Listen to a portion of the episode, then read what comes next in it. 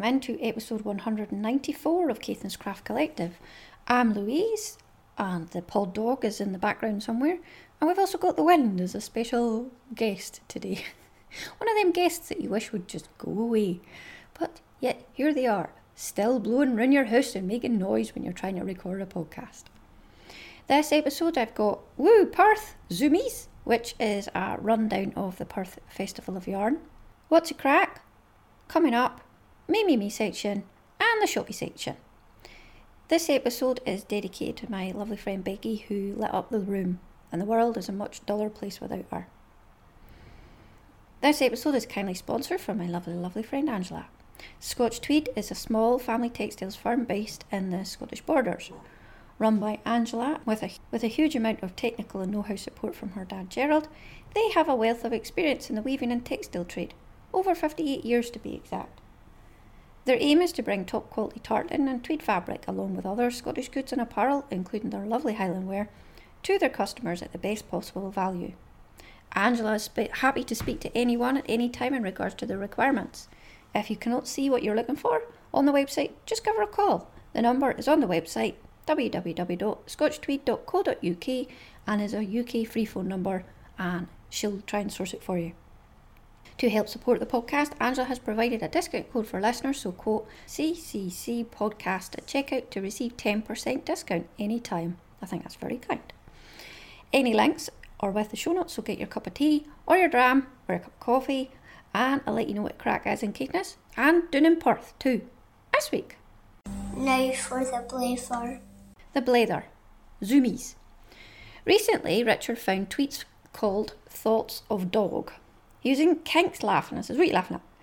Because that's what happens when you're sitting there and somebody's laughing and you're out. What are you laughing at? What are you laughing at? You go, share it, share it. And they go a little bit like this. I know you've got a lot going on right now, but guess what? I love you. Good morning. I was performing the morning security lap around the household when I tripped on a cord. At the exact same time, in a seemingly unrelated event, a lamp fell off the table and broke. There is no way to confirm what caused this. Now, the pauses where I paused there, which are really annoying you because they really annoyed me when he was doing it, are where the full stops are in the tweets. And I think that they're supposed to be there, so I haven't all of a sudden flipped. I'll have to read you some more because they're so funny. I just woke up from my early afternoon snoozle, which means we're not far away from the mid-afternoon snoozle, but I may have to reschedule. The pre-evening snoozle, I'm just too busy. I heard something about making resolutions, and although I'm perfect, I have a few. Four, more peanut butter. B, increase Zoom efficiency. Three, improve my sits. One, convince the human I'm invisible. Four, longer snoozles. F, sticks. Two, more peanut butter. Seven, turn up the love dial. I love this. This is such a dog thing. The human is hosting a get-together this evening, and I am told there will be snacks, so my goal will be to convince every single guest that I have not eaten in several weeks. I hear the garage door. It is opening. The human is home early. My feets are a tippy-tapping. Oh, it goes on. You really have to go and follow the Thoughts of Dogs, and or you can just get them all over the internet. This guy has a dog. It's just lovely.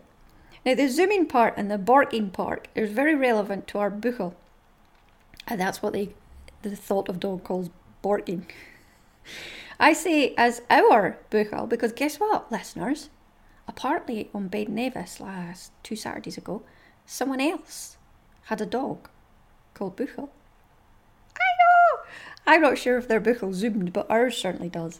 He has his mad half hour and zooms round the house or garden like lots of animals do. And this brings me to Perth on the eighth of September, where Hannah K. Ross had escaped my pocket, and she was bringing me a mobile charger for my phone because I'd Instagrammed that I'd stupidly forgotten mine and my plug. I asked her how she was, as it was so wonderful to see her in actual person and out of my pocket, and she said she felt zoomy, like the cats have zoomies. I was just like, oh! A blast of energy running around finding people. So I think for buchel, it's just excess, I must run, energy. Do go look up Thoughts of Dogs and laugh long and hard. Go look up Hannah K. Ross on Instagram and enjoy her many talents too. Woo Perth. I say Woo Perth because when Tipsy Knits, Ramsay Baggins, were started talking about looking forward to going to the Festival of Yarn at Perth, she go, woohoo! So it therefore became Woohoo Perth, shortened to Woo Perth. Now this is run by Eva Christie and her many helper elves, who they actually do look like the tall elves in Lord of the Rings. She called them the elves, not me. I was supposed to go down and stay in Scone, but my friend's plans changed, and so I managed to stay with my friend Mari in Inverness, and I took the train down and back in the day. And this meant I only got to do the Saturday, but well, the bairns actually had a triathlon on the Sunday then, so I got to go along to that, which was really good. Very proud of them. I caught the eight a m Inverness to London train and sat beside a plug hole, uh-huh. which was ironic and annoying. I didn't listen to my iPhone because I wanted to save the battery for the day. My iPhone is getting old now and it needs charged at least twice a day. However, you know, budget, can't afford to get a new one.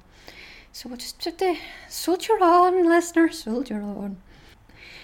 I took my sock knitting and I had a wee notebook that I got from the magazine Knitting, and it's a wee knitty journal that I've taken along to a few festivals now, as it has a list of my needles, and some of you might actually remember me writing in it, Kate Hebble for one, and I have also a list of things that I want to buy and for what.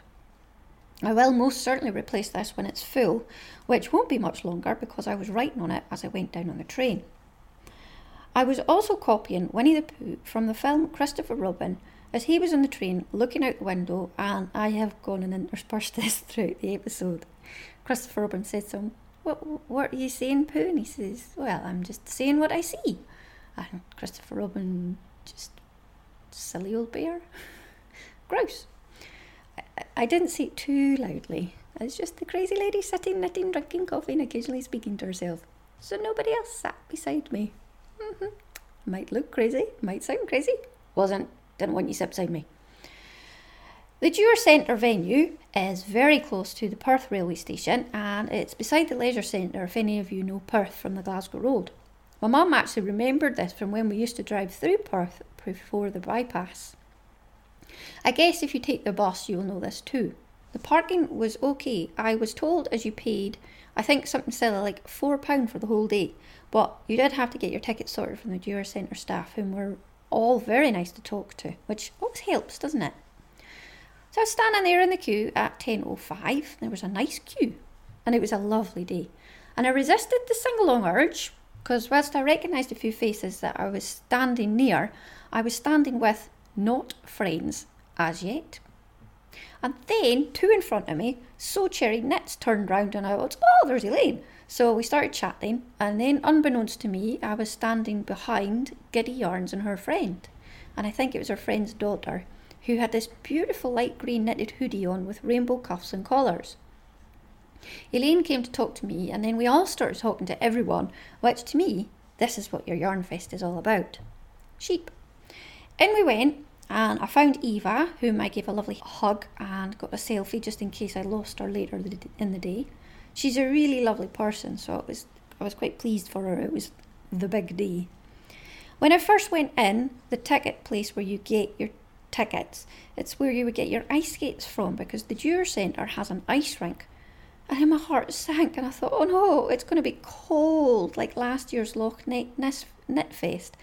And I was going to have freezing feet, and so are all the poor vendors. But then I went into the big room, and no, no, the ice rink was to the left, and the big conference room was to the right. It was a really, really lovely venue. The roof is high, it's got great light, it was warm. The hall got warm at parts of the day, but part of it was because I was wearing my arboreal jumper, because I was showing off. Well, it was nippy at first when I got onto the train, and then it just got warmer the rest of the day, so I took it off and managed to leave it, and thankfully Pip threw it at me, so thank you, Pip. Speaking of Pip, I found her and Sam, her lovely husband, of Tipsy Knits podcast.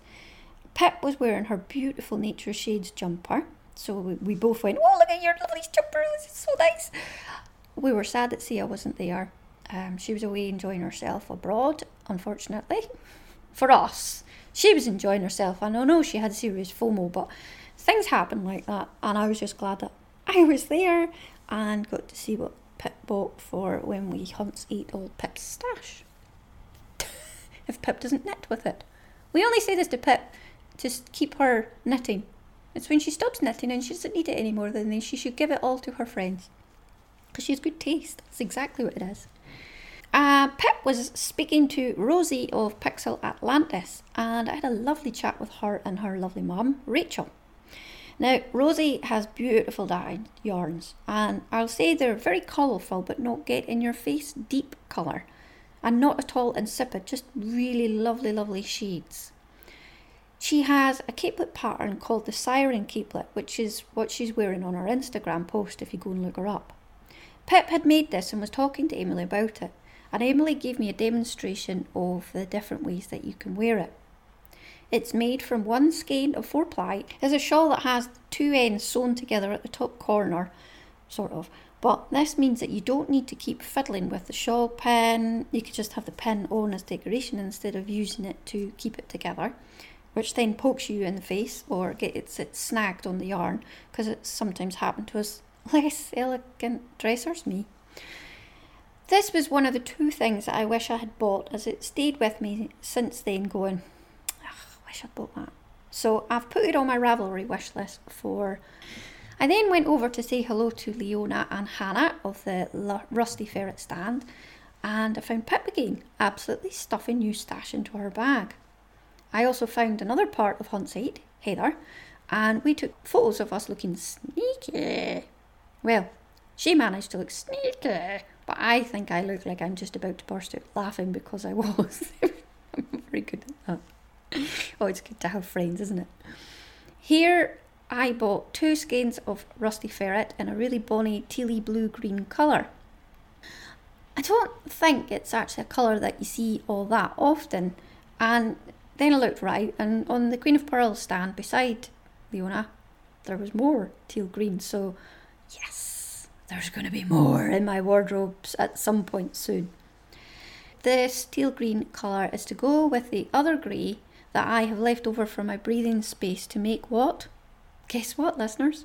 Another breathing space jumper! I'm going to get double the jumper. Although, last night I was thinking, why am I doing this? I hate this just now because I had to frog and re- re-knit. But I'll be back into that. I love this, and I've got more yarn to do at the stage very soon. It was nice to see Leona and Hannah, and I had to stop myself from face planting into the lovely stand again. And it was just good crack. And I promised that I wouldn't go anywhere near the Polaroid picture to break it again. So I wandered about a bit, and I found lots of lovely people. And there was Storm Alley with her blue hair, or doodles and wool, as some of you know her. Ali was with her online knitting group. I recognised some of them, and I was invited to go up for a coffee and lunch, which I, we met Red Setter, and along with Jane of the group, and a random German lady who is now a friend that they found in the train station on their way to Perth. And they recognised her as a knitter and asked her to join them, which I loved. You can go yourself, and if you want, you can join in and make new friends. I mean, if you don't, then that's cool too. So we hit the wee cafe just as the queue was about to get quite big. But Ali and I had a fair bit of gassing to do, and I was like, oh, that soup, soup, soup looks good. So I got a plate of that. The staff were really nice in there, and the prices were pretty good as well. Nice range of food, and it was just lovely. We asked to share a table with a couple of ladies who were just about to leave, and one of them was showing her friend these tiny little sock blockers. I didn't even know you got such a f- thing. And Jane said to her about tiny, tiny feet. Oh, yes, I've got them too. What many stitches do you use, and how many stitches do you do? And the lady who'd been sitting there said she made them for Skaboo, and she could rattle off two pairs a night. So tiny, but it was such a nice thing to see and talk about. Cow. No reflection anyway. I just saw a cow from the train. I was then I met, oh, not a cow, the opposite of cow, the most loveliest of not cows, Hannah K. Ross. And also I remembered the time, and it was podcast meetup time. So I scuttled off through to the mezzanine area, and the podcast area was sponsored by the Knitter magazine. They had their stand up there and they were doing a really good subscription gift and deal. So I think they were doing quite good business. And also there was the pop-up shop area. And at the time, John of Bearded Cheel Videocast was selling the Caithness Croft yarn. I met John a couple of weeks ago in Thurso, as you do randomly when you live in the same town. And he handed me a skein of the Caithness Croft. I will be reviewing it in the next episode, which I'm really looking forward to talking about. I didn't get much of a blather with John at this point because he was just tidying up his pop-up stand and then he had to grab lunch and actually go and teach, whereas I was just swanning in and sitting down, which I did. I hadn't really spoken to some of the podcasters there, so it was really nice to sit and spend proper time together and just get to know them that bit better and realise that we're actually all a little bit shy, so now we're past that, we can now not be shy and jumped on everybody. And some I didn't get as much time to talk to, probably only because Pip was sitting being videoed by Kirsty Bissett of Greenock Creation Podcasts. I was really conscious of not talking over her video. I know, listeners, this will amuse you. I don't feel comfortable in front of a video camera at all, which I know you think is weird because I'm often taking photographs or videoing, but I freeze when somebody puts a video in my face and I just can't think of what to say. Plus, I don't like the way I look on film. I'm narcissist, but only on my terms. Microphone? Okay. Video camera, no. However, it was really interesting listening to Pip talk through her wool exploration. She's knitted bunting and cleverly used alphabet beads to name each breed. I really enjoyed listening to that, and I was trying to find a time to watch Kirsty's latest episode to watch from and see from Kirsty's viewpoint and hope that I'm not in the background squeaking and spoiling it all. I watched the first half when I was on the treadmill the other day, but it was only half an hour and Kirsty's video is over an hour, so I'm going to go back and watch it once I've got my episode out. So I sat beside Helen, the lovely, lovely Helen of Sprite sixty-six. It is always so nice to see Helen because she is a person, again, that lights up the room. I mean, I don't actually think they needed to put lights on in the hall because we just came in and went, "We're here! We're so excited! We have light!" Finally, I got to meet Lorna of Never at a Loose End blog, and I've messaged and talked to Lorna on the internet for years now. She honestly felt like I'd met her before. I had such a strange feeling that I had, and I thought, well, the internet is a blessing after all. She's tiny, full of smiles. There was Shamika of Mika Mika Shop Podcast, who is beautiful, and that's inside and out. She just light up the room again. I never saw her not smiling and laughing, and just all these people thinking about it, it's making me smile. You can hear it in my voice. I actually think I might put Shamika into my pocket too. Hannah and Amanda, Amanda Panda, who's coming home for a wee bit in November. You might have to move over just a wee bit, Sparrowhawk. So then I had a chat with Barbara Robson, who is an actual wicker, dirty weaker from Wick in Caithness. And we recorded this, which we'd been chatting about for a little while, and things are afoot, listeners, so I'm really pleased I get a chance to talk to her. Hello, I am with Barbara. Barbara, you've got a really interesting tale to tell me and the listeners. I thought you'd find it quite interesting, so we're just going to sort of talk about it.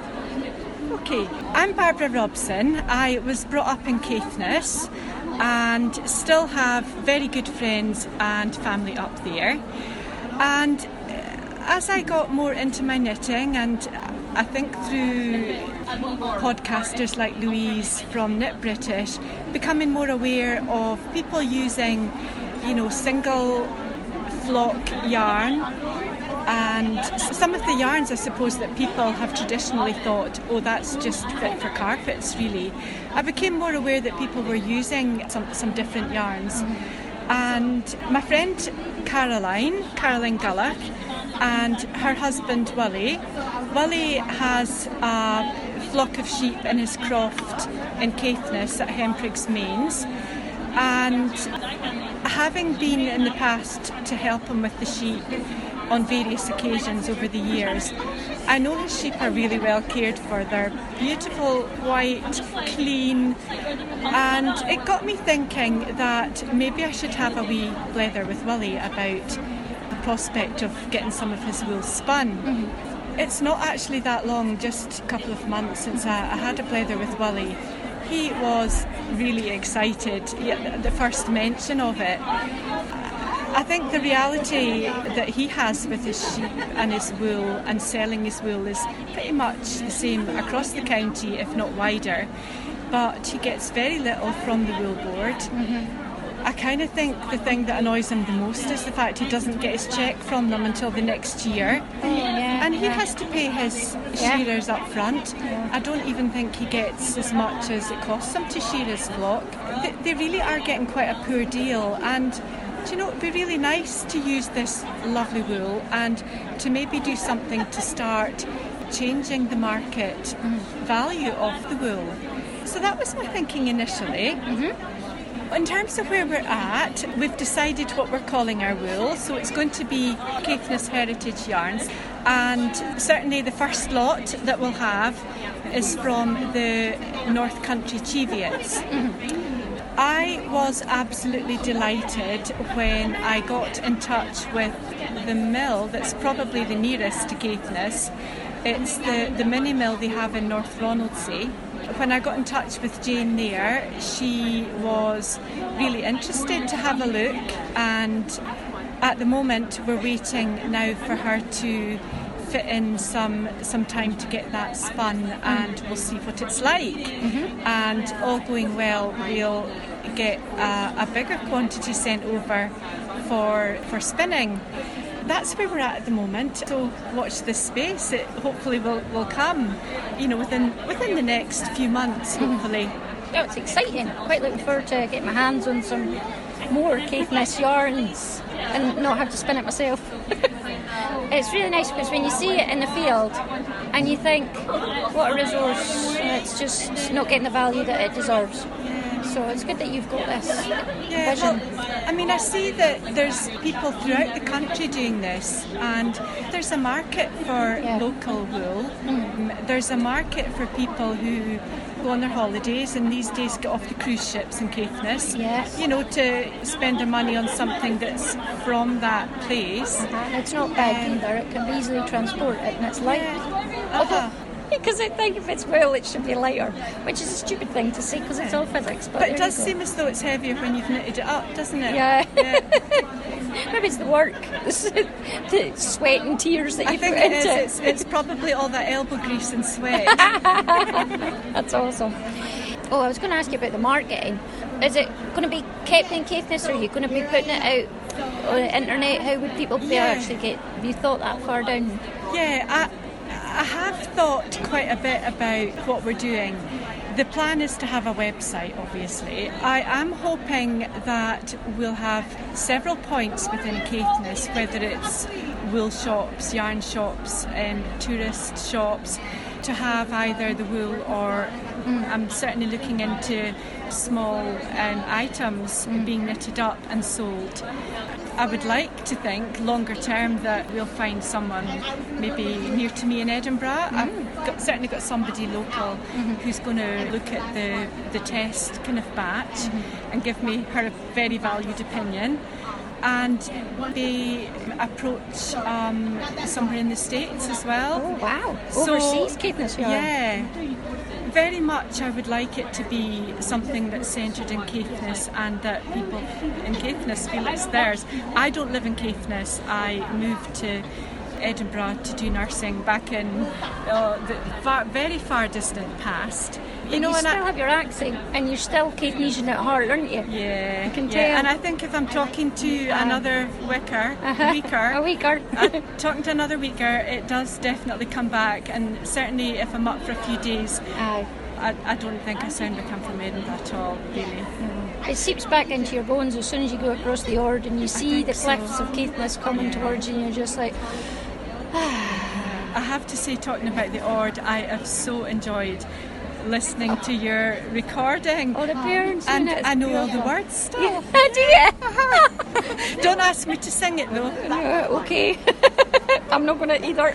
No, well done, no, listeners. No, but it's lovely to hear it. It's a real, a really kind of uh, song full of memories, I yeah. think, for maybe particularly for people that have left Caithness. Aye, well, um, yeah. as well as those that are still there, because you always hear it at a funeral as well. It's always played. Aye.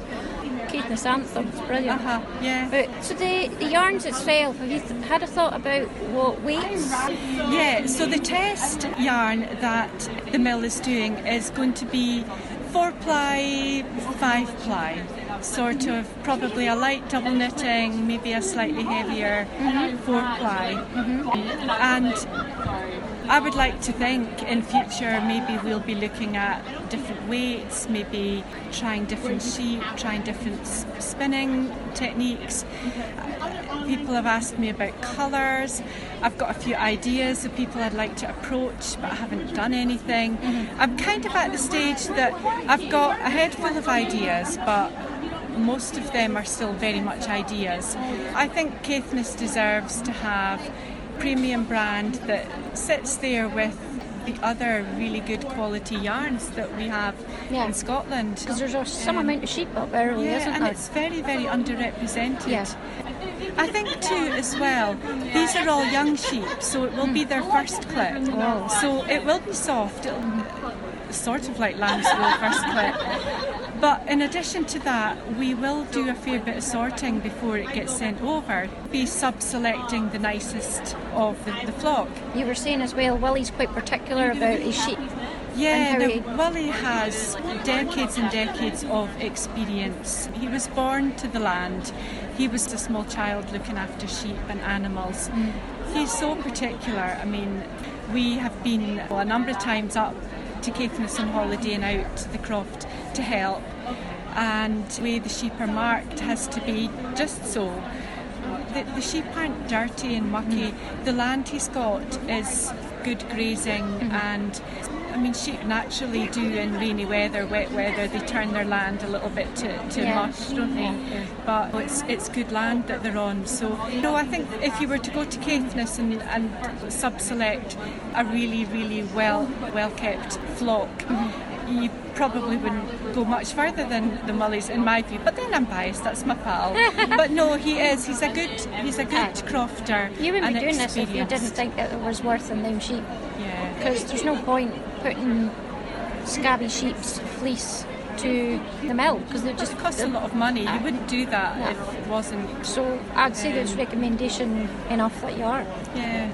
I'm really looking forward yeah. to seeing this journey sort of go on and eventually get my paws on the product. Yeah. I would love to be sitting wearing a Caithness jumper in Caithness and I haven't had to spin it and get all grubby in the processing the yarn because that's the part I don't like doing. Wow, Barbara, thank you very much. Do keep in touch with the podcast and see how listeners, as soon as I know, you'll know. Okay, well, thank you very much and thanks for your interest. Thank you. I tell you what, I can't wait to get my hands on this Caithness Heritage yarn as well. And it's just, both Caithness yarns are really special. I know that there there isn't actually a sheep that is originates from Caithness, but to s- the speciality is coming from knowing that the farmers are going to get some worth back from their yarn, and it's it's not in the process of what the Wool Marketing Board is doing to it just now, which is terrible. I mean, you're paying a shearer to do something to your sheep twice the amount of money that you're getting back, and you don't even get the, it back till a year hence. So you can see why so much going put to waste. It's a really cool thing that Barbara and Wully are going to be doing. And when I get my paws on it, I will tell you all about it. Herons. I know she's dangling carrots on you, but carrots are good. They help you see you in the dark and they attract Bugs Bunny. Bugs Bunny's funny, isn't he? Everybody loves bugs, except Aylmer Fudd. So it's not just one lot of Caithness yarn, it'll be two. And of course, I say I'll tell you more about both of them. Hopefully, well, one of them will certainly be in the next episode, and then hopefully the heritage yarns will not be far off after it. I then went over to sit with Ella of Gift Knit Girl fame and her pal from her knit group, whom I've seen at nearly every festival I've been to since, I'm going to say two thousand twelve. I can't remember the first Glasgow School of Yarn I went to. We had a lovely catch up and just sat and knitted and chatted and shared our purchases as we always do. Ella gave some sage advice and some shortbread. I love you, Ella. Hello to Andy too. And she gave sage advice to me about things that had been bothering me. And we hugged, and it was just, it was a really special time sitting there. And again, that's what yarn festivals again are about. Pheasants. Time marched on and I had to buy some more yarn. I had it in my head that when I went to the festival, I says, right, I have a budget and I have a list of things that I'm going to do or not do. It's a lot less budget than previous. It's just this time of the year for one way or the other. And um, the family budget has only got so much money. And I say this every time to the family. Do you want me to knit? Do you say anything? Selfishly hoping that they all say no. Any of you listeners? Any of you listeners do that? Or is it just me? No. However, Richard said yes. So I had to buy some iron weight yarn for him and some needles to go with the pattern. So I went back downstairs, and this is what I had the budget with. And I know I was with Storm Alley when I bought the yarn. I got it from King Creek Fabrics, who are in Brora and Dornoch. He's a really nice, nice man and very knowledgeable, and they've got a great stand. There's some good prices on his stock, and it's not just yarns that you can get from them. In the event, there was a good variety of stands. There was everything from wicker baskets to looms to notions, pouches, fabric animals including fleas and moles. There was a good variation of stands for you to buy your goods from. I thought when, from looking at the list, that there was a heavy lot of independent hand dyers and very heavy on the trendy speckled yarn, but when I was in the event, it wasn't actually. Whilst there did have that market, there was a lot more besides, and it really did cover pretty much everything that you would want. Of course, with it being the size it is, I mean, you all would always want more, because somebody said there's not that much for spinning, but there was Strathern Fleece and Fibre and a couple of other stands that had some rovings for sale that uh, was quite good. Each vendor had their own unique yarn, and it was incredibly hard to choose what to buy. I often have this panic before I go, which is what the little knitting book was for, and the writing down and the contemplation and the sitting and relaxing, I think, before the event really, really helped me. Highland Coos. Uh, I did go over and grab Helen of Ripplescraft for a very quick hug, but she was very busy every time I went round that end, and I just... I thought, I don't really want to hold her back gossiping, so it was a hug, and well, that was it. That's where I found Hannah K. Ross, who had stopped with the Zoomies, and she had Kathy of Knit Masterly, and we had a lovely chat. I handed Hannah the power pack back. Hannah, you have the power. You've got the power! Can't remember the rest of the line, but that's from Snap. I'm dancing to it. Hopefully I didn't bore everybody stupid about my marathon talking. I know I was, and just... shut up talking about Louise, talk about the wheel. Rabbits. I was incredibly chuffed up the back end of the hall to find Catherine Limer. Stop! Collaborate and listen. Right, everyone smile because it's Catherine time. Oh man, she can hug really hard. My ribs were sore. She wasn't teaching, but she was helping on a stand for Popcorn and Crocodiles, Emily. Catherine gave me such a lovely demonstrations of the Adventures in Yarn notebook, and I was pig sick because I had my budget and this wasn't on it, and this was the other item of two that I wish I had bought that day. It's eighteen pounds, so on that day it was a considered purchase, but this thing is worth it. You've heard it being reviewed on other podcasts, but it was the first time we've actually properly had a good look through it. I've mentioned the wee book I have, so I know I will use this, but this book does go well above and beyond the notebook I have. a lot of thought, consideration into this, and I think it's a, actually a really good price. Value for money. And it was so nice to chat to both of them and then stepped aside because two lovely ladies wanted to buy one. More sheep. I still needed needles and I couldn't remember where I'd seen them. And so I was marching about a bit and I got speaking to Trish from Auchenblay and her gang. They were lovely and they had bought some of the wicker baskets, which was like good fun. So I then found the Knit Pro Zing double pin pointed needles I needed for on Wee County Yarns, and then I had just enough time for a quick hug from Eva and then rattled back over to the train station, crossed the bridge to Costa to get my coffee pumpkin latte back on the train, where there was a guitar man. I had such a lovely day. The sun was shining, which made it roasting for my arboreal jumper, but everyone was so friendly and happy to share. It was just, just wonderful. Thank you to Eva and her team for just a wonderful event. She's at the final stages for setting next year's dates, and Eva Instagrams like a boss. So do go follow Perth Festival of Yarn on Instagram and then come along and have a lovely day out next time. Drunk man. Well, when I got on the train, the ticket collector guard was coming around to do tickets, and just before it, there was a man started playing the guitar. I said, oh, entertainment, this is awesome. There was a few happy drunky mans, and when we stopped, I think it was Pitlochry, there was uh, three guys and this guy in the middle, he was really drunk. I was like, oh no. So he came on and he was absolutely fine. He just sort of sat there. They talked quite loudly, but they got off at the next stop and it was, they were fine. They weren't annoying drunk. And then I'm sitting next to this guy. I was knitting. He had put his earphones in. I thought, I put my earphones in. I've got charged now because Hannah gave me the power. And he started laughing. And I'm just like, oh, yes. So I was sitting listening to something and it made me laugh. And it is so difficult to not laugh out loud on a train. I hope that listeners, that you don't find you have to do this with me all the time. Obviously, I'm incredibly funny at all times and you just roar with laughter. In fact, you can't even listen to me on the train because you are so laughing. Everybody in the train, put your hands up. Yay. You in the bus? I haven't forgotten you.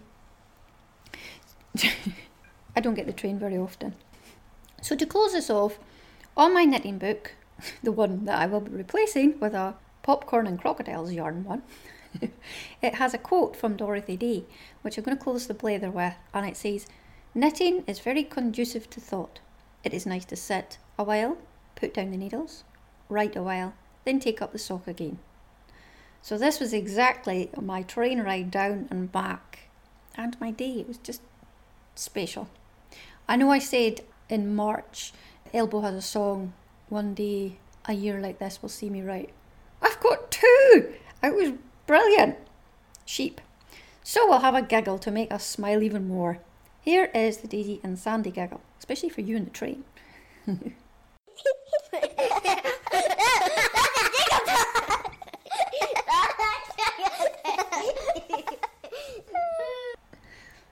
Hello, hello, hello, hello, hello. Hello section. Ah, Sandy, hello to new to me, been with me for a while now and been with me forever, listeners. I very much appreciate you tuning in and I hope that you're enjoying yourself. Sandy, hello to new group members, Jan Marie Knits, Wapiti Creek, I said about you last week, but I didn't actually say hello to you. Moose Wings, Jean Marie three, Ollie one oh one, Napier's Knit, Auntie Pearl and Claire Bear two two six. Random hellos are to Givnik Girl Ella, Bev, Kate of Hawthorne Cottage, Selma Knits, I hope you are healing quickly, Joy of Knitting Goddess, because she's just wonderful, I hope your workshop is not cold today, and Laura Gayson. I hope that you're all very well, and if you're not, please accept this here Catherine hug. Squeeze! Ow! I would accept it any time, because it will carry on till the next time I see her. What's the crack section? What's crack? Oh, marathon training. Oh. It's ticking along. I've done my two out of three long training runs and then I've got the actual event. And I'm now into new Louise territory. Star trekking across the universe, boldly going forward because Louise has not been there before. I asked my Facebook marathon friends for their advice on getting round the longer miles, and there were some good points. I'm now asking you, if any of you have done a marathon, how do you cope with the distance above the half marathon stage? And then somehow or other, I don't know if it was someone or I suggested that we name the miles.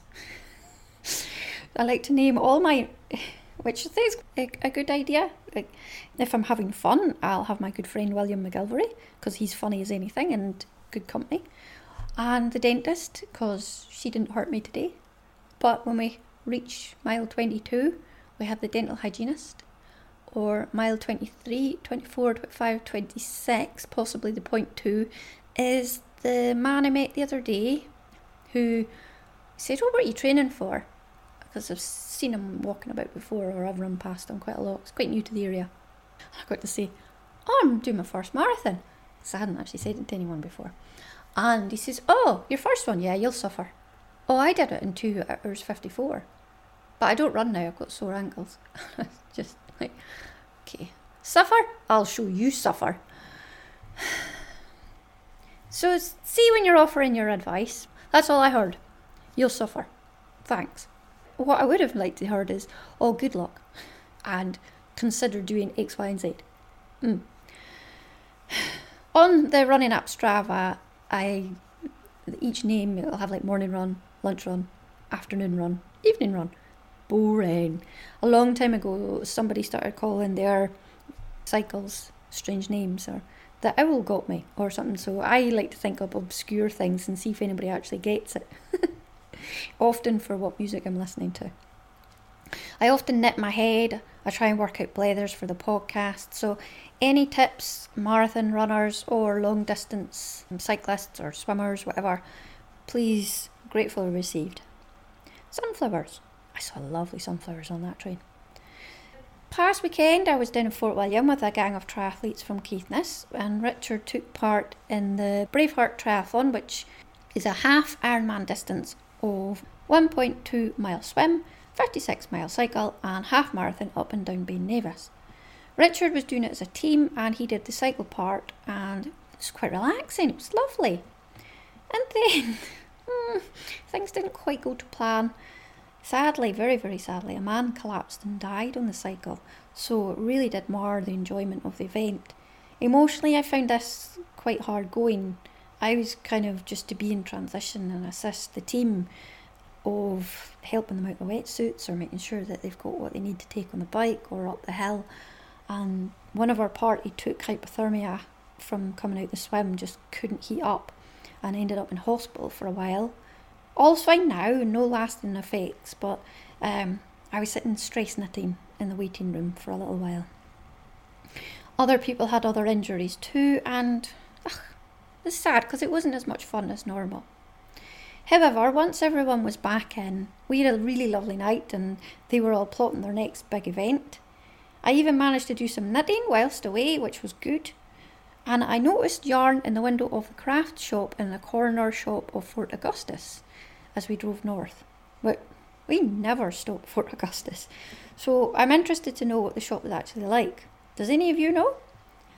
Uh, the place we stayed in, Corpach, had the steam train choo-choo past its window, which is the train that they use as the Hogwarts Express from Harry Potter, and it goes to Malig and it goes to the Glenfinnan Viaduct, which is the one that they have the big aerial shot from in the films.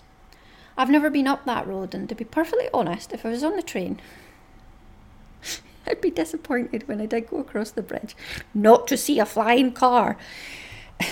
It was all so good.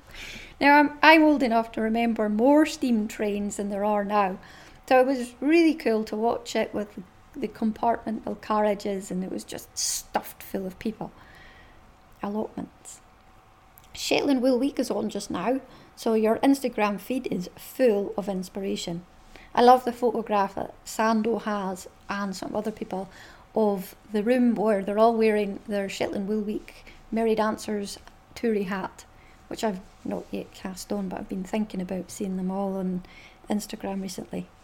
My pal Naomi, hi Naomi, has ordered the book that goes with it this year, and she was in a workshop last year at Loch Ness, Carrie Westerman, and there was a lady from Shetland wearing a beautiful garment, and they were all, you have to put, write that up, that, write up that pattern, and she was, oh, and now she has, and lo and behold, it's apparently in the Shetland Wool Week book. I'll tell you which one it is when Naomi shows me the book and tells me which one she's talking about. Huge congratulations to Carrie, and she's getting married to Disco Dave, so that's just lovely. Could I also remind ladies that it is Ovarian Cancer Awareness Month, Teal Timber. I have made my own appointment for my cervical smear, oh joy, and whilst it's not pleasant, I find that the worst bit for me is making the phone call to make the appointment. And whilst it's not the ovaries, it's a good chance to talk to a medical profession if you have any worries. There are some warning signs for ovarian cancer, which include bloating, pain, going off your food. So if you've had that letter lying around, like I have, for a month for your smear, then ring today. Believe me, they're going to do so much more worse to you in hospital, and they won't even blink an eye. So get it wrong and just have the half hour of... Ugh. A huge thank you to Caroline, who sent me a lovely kind wee parcel which had some homemade deodorant in, and also the recipe to make my own stuff. Caroline, you're such a kind person, so thank you. And I'm going to think of you every time I'm not smelly and smell lovely of patchouli. Um, you need ninety grams of coconut oil, sixty grams of arrowroot, thirty grams of food grade bicarbonate, and ten drops of essential oil. And it makes about four small jars. Once I, I don't know when I'm going to run out of this small jar, or the one that lovely Ella gave me, I'll, I'll not be smelly for ages, so it's great. So thank you, Caroline.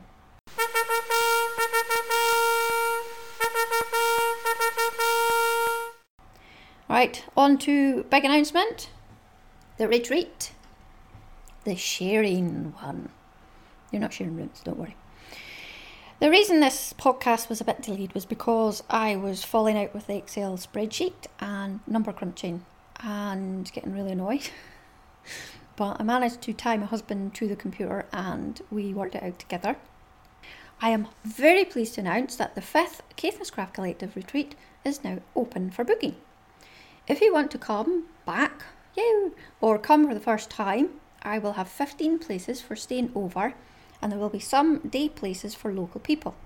As in, you live here, I don't expect you to pay to stay over, but I wouldn't want you to come up, state your pals and come along, if that makes sense. The cost is three hundred thirty-five pounds for three nights at the Natural Retreat Chalets in John O'Groats, and this is Thursday the thirtieth of May to Sunday the second of June. The fresh things that I have taken to the table, there's a few changes, and this is for what's worked and hasn't worked over the years. So there will be no breakfasts included, but there will be plenty of teas and coffees and home bakings in the conference chalet as normal. This year I want to have a theme around sharing. Sharing is caring, so the saying goes. And I just love it when we share our crafty worlds, and I'll have this spread throughout the weekend. We would keep most of the rest similar because first night up here, have dinner, get to know you session. The Friday will be in the conference room for morning and afternoon session with show and tell and sharing. We will order in dinner, which I will tie down the order process very tightly this time. And after we will have the drams. On the Saturday there will be a workshop in the morning and you will be free in the afternoon. We will go out for dinner on Saturday night, ending in the pub quiz, and then vacate Sunday morning by ten. They got really early get out of jail, get out of jail, get out of Dodge, I don't know if that's worse, get out time. I do think it's important you have free time to explore on the Saturday, or if maybe you just wanted quiet time, but this year I have set times where the cats are herded into the arena and I want them in. As with previous years, I'm open for your partners to come up and stay with you in the cabins, but unless they are going to be full retreat attendees, they will only be involved when it's meal times, drams or the pub quiz. As much as I love them, I do feel that the group dynamic changes when there are non-knitters present, and that includes my own. He was there far too much this year. Dunno, dunno tell him. I know you like his company and he loves your company, but I then feel that I couldn't do my job properly when he was there sometimes. And it's kind of like the same as me going along to one of his cycle events. I'm slightly interested in cycling, but when they start talking about Shimano gear set change things and pressure of tyres, I just don't care. And I'm sure he's like that with knitting, and it does change the group dynamic, so that's why. There will be a goodie bag, as usual, with some kind of Caithness tartan made lovingly by me, and I already know what I'm making, and no, I will not grudge you a second of my time doing it, and it won't be quite as involved as this year's either. There will be other things such as show and tell, tables of swaps and other nonsense that I enjoy doing. If there is interest, we will have the vendor time, and if you are a retreat attendee, this will be included in the price, and if not, you're coming from local, I will charge forty pounds a table. So if all this tickles your fancy and you've not been before, please get in quickly. What you have to do is get in contact with me by email, which is caithness craft collective at gmail dot com, as that is the way I'm going to collate the data. Feel free to inquire about this on Ravelry, on Instagram or Twitter, but I will only accept the booking by filling out a wee information form, because for the G D P R, the data protection laws, I did not keep last year's and won't keep this year's beyond the retreat. So you have to fill in or no entry.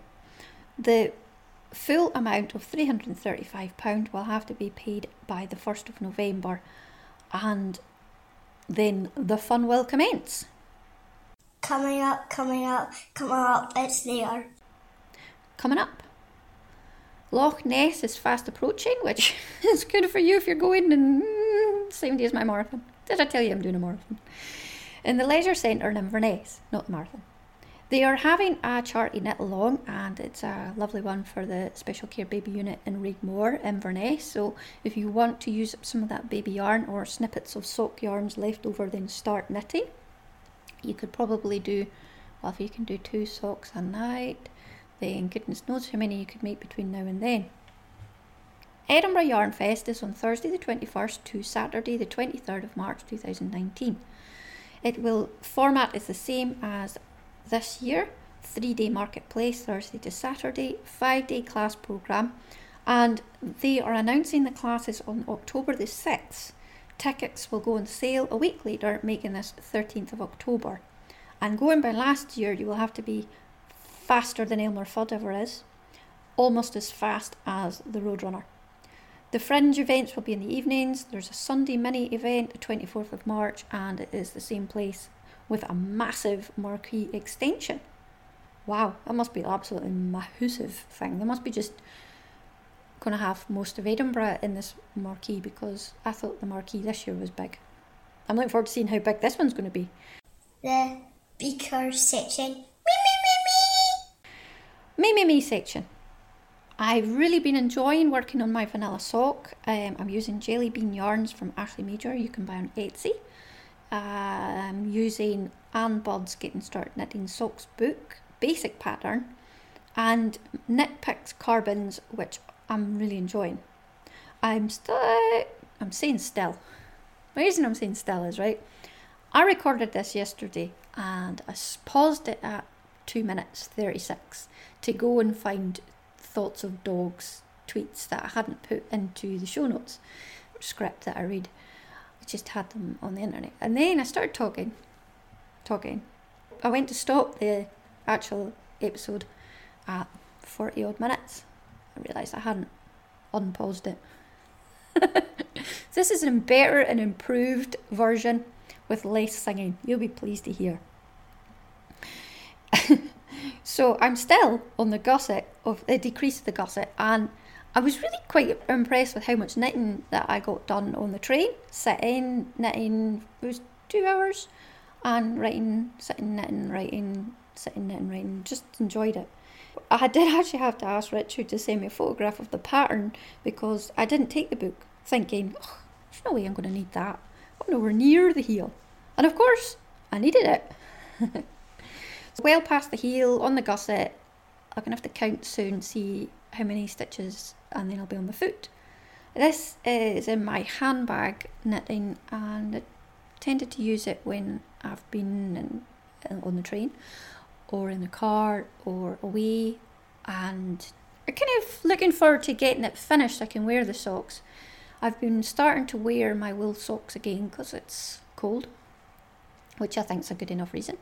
Not cold enough yet for Louise's thick socks that she made for me this year as part of the knit along for Blacker for the podcast lounge, but I have been wearing the lovely socks that Lynn Rowe made for me with the Mind the Gap colourway, and the beautiful socks that Ruth made for me of her own pattern, I think.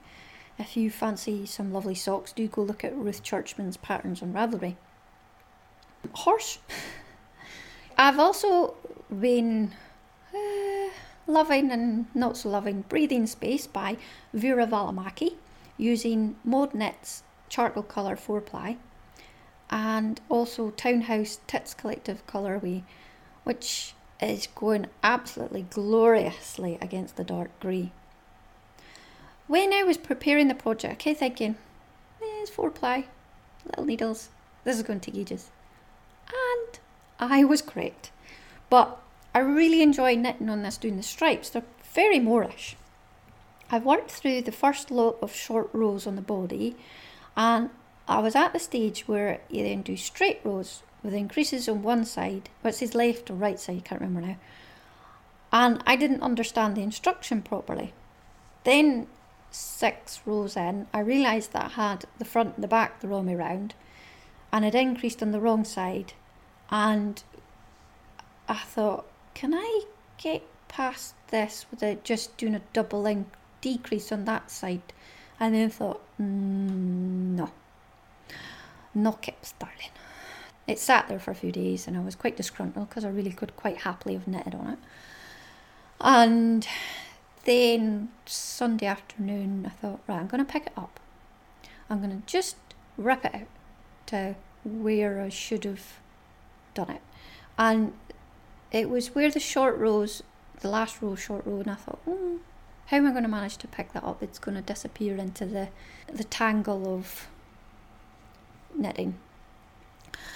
So what I did was, Mel, who is Knit Mel on Ravelry, showed me a few years ago now how to go under two or four rows of just stockinette, and you just pick up using a, a needle and then let go the top layer, and then you can just rip up and you've got your live stitches still on a needle. I was doing this sort of twenty stitches at a time. I got in a little bit of a pickle doing it, but I managed to be quite calm and collected about it in the end, unravelled myself, and I am now back to the stage where I'm just about to start the decreases for the waist. But the, the stripes help it because you're, oh, I've just got two rows to do here, oh, I've just got two rows to do there, and keeping where you're doing your increase and your decrease. So then when I had, after Perth, thinking, oh, I was going to make another one of these, and then I'm, I don't want to make another one of these. But now I'm at the stage, oh yeah, I'm going to make another one of these. And recently she's actually added in different sizes. So I was actually wondering maybe I could make one for Daisy. And then go, hmm, Daisy wears it way better than me. Nah, I'll be fine. Uh, donkey unicorn. I saw a donkey and it looked like a unicorn. I can't remember why now. I've just got donkey unicorn written down. Maybe there was a donkey, comma, then there was a unicorn. To me, all white horses are unicorns. Daisy's obsessed with unicorns just now. In the meantime, I bought Knit Now magazine issue ninety-three. Absolutely and utterly, because it has a front cover kit of Paddington Bear. I'm going to confess totally and utterly of buying this issue just for Paddington. In the magazine, it has a nice shawl in it, but it was all about Paddington this time. I've actually given the magazine to my mum. She didn't want the Paddington. Weirdo. Oh, sorry, Mum. You really like that magazine, don't you, Mum? I started on his hat, and I have done his body, and I'm on his head now. Scotch Tweed Angela has cast on Paddington too, so we are having a pad along. Dun, dun, dun, dun. So feel free to join in. This even comes with little toggle buttons for his duffel coat, so if you fancy doing Paddington, Knit Now issue ninety-three front cover has the Paddington kit. Tipsy Knits started a cast on of stash acquired from Perth, which I thought was a great idea because it was a wee kickstart to actually casting on something from a show. Often my stuff just gets put upstairs, and unless I need something instantly, it sits there for quite a while. I fully intended to cast mine on on the Saturday, but when I was down at the Braveheart Triathlon, for the fact it was raining quite a bit, and also I was quite busy in and out of the hospital. So when I got home, I cast on the mitts for Richard. The yarn is from King Creek Fabrics, as I mentioned before. It's a cashmere cotton blend in a dark mottled grey.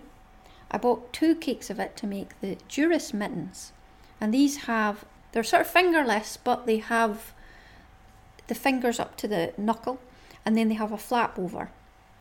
These are by Alex Winslow, and I bought the pattern via Interweave when I found it via Ravelry. Richard has some lovely fingerless mitts with the fold over flap made from his auntie a long time ago now, and he had requested some more. So selfish Louise had to not say anything.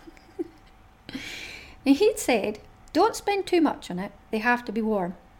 What to do when you want to buy decent wool to be warm, but not too much because he's going to use them outside and possibly get trashed. Then that made me think, maybe he's not actually knit worthy if that's what he's already decided. But I had a good wonder about the festival trying to find the right candidate, and I went with this cashmere cotton. Mum said the cotton will be really warm and the cashmere is lovely and soft. It seems sturdy enough spun, so I'll have to let you know how they go. I measured his hand and have cast on, uh, not doing a tension square. I hope not to regret this. The pattern is using quite small needles and iron weight, and it's to give it a dense fabric. It does actually say in the pattern that this is on purpose. I was a little feared that using the smaller needles would be awful to knit with, but so far, not at all. I'm now two and a half inches in, but they seem to be quite wide. So I'm going to keep going, if see if the stocking stitch part will pull it in, because he needs the stretch to go over his man shovel hands, but, well, I suppose that's what we're supposed to do. Tension square now, isn't it, listeners? Oh, look, geese. See, the geese are back. My house martins left a couple of weeks ago. Again, never said goodbye. They've not left a calling card or a thank you or... we'll see you in the spring. They just left. There is a few swallows and house martins about the county, but I don't think they'll be far off going, because it's always just after my Daisy's birthday before they, when they do actually all disappear. And the geese were two weeks early this time. Richard was wearing his mittens the other day. He was talking about them, and well, there's a fair nip in the air, and it's been blowing wind for oh, days, days now. So. We were talking about them, but what I think I'll do is get them and put them, put the ones I'm knitting on top of them, just to sort of compare and contrast. In crochet news, I did take with me a few times my crochet bag with the Avengers pattern book in, stuffed full of appropriate colours for the Avengers characters. The falcon got hooked on. Sandy had requested the falcon, and he's settling into high school, but there was a day we came home and he was a bit tired and puckled. So I cast him on, or hooked on, the falcon, and I have to do two arms. I've done his head, and well, I think I've got to do something about his hair. He's got a helmet or something. So I've done most of them. It, I don't think I've read the pattern right for his head, but it looks close enough, and you have to do sort of helmet-y thing, so it'll cover it over. I will make it cover over. And then do his arms, and then I have to have some felt for his wings. And then the falcon can go and be in Sandy's school bag, or wherever it goes to with small boys. This is a lovely pattern book for Avengers characters by Cathy Goulas, Hopefully she'll be putting out a Captain Marvel character soon. In the sewing news, I've started back at Textile Artists, and I've been starting the blackwork pattern for the Cape Wrath Mar- Cape Wrath Lighthouse. Like, see how I was actually so going to say Cape Wrath Marathon. I am never doing that. Our theme for Textile Artists this year is Sea and Light. So, I'm sorted.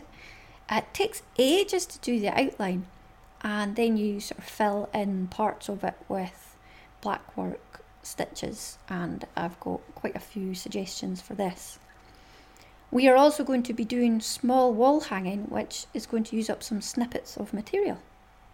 It's going to use up small scraps, and then we'll paint over or stencil them and then add on some applique.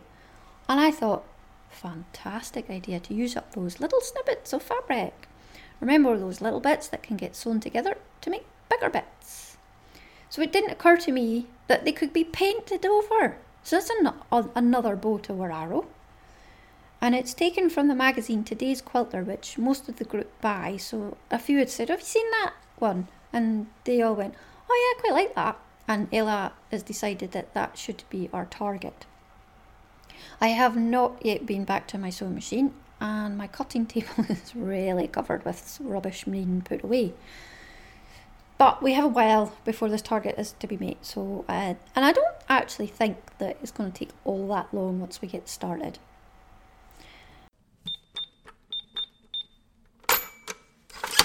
Shoppy section. Shoppy section.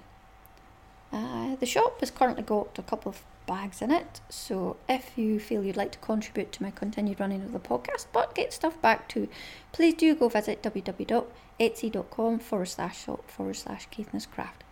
Or you can support the podcast, get nothing back except my dulcet tones, supposedly every fortnight, if this is your one, and it's paypal.me forward slash Caithness Craft. I am very happy to review patterns, books, yarns, notions if you're in that line, so please don't be shy. Blah blah blah blah blah blah blah blah blah blah blah blah blah blah section.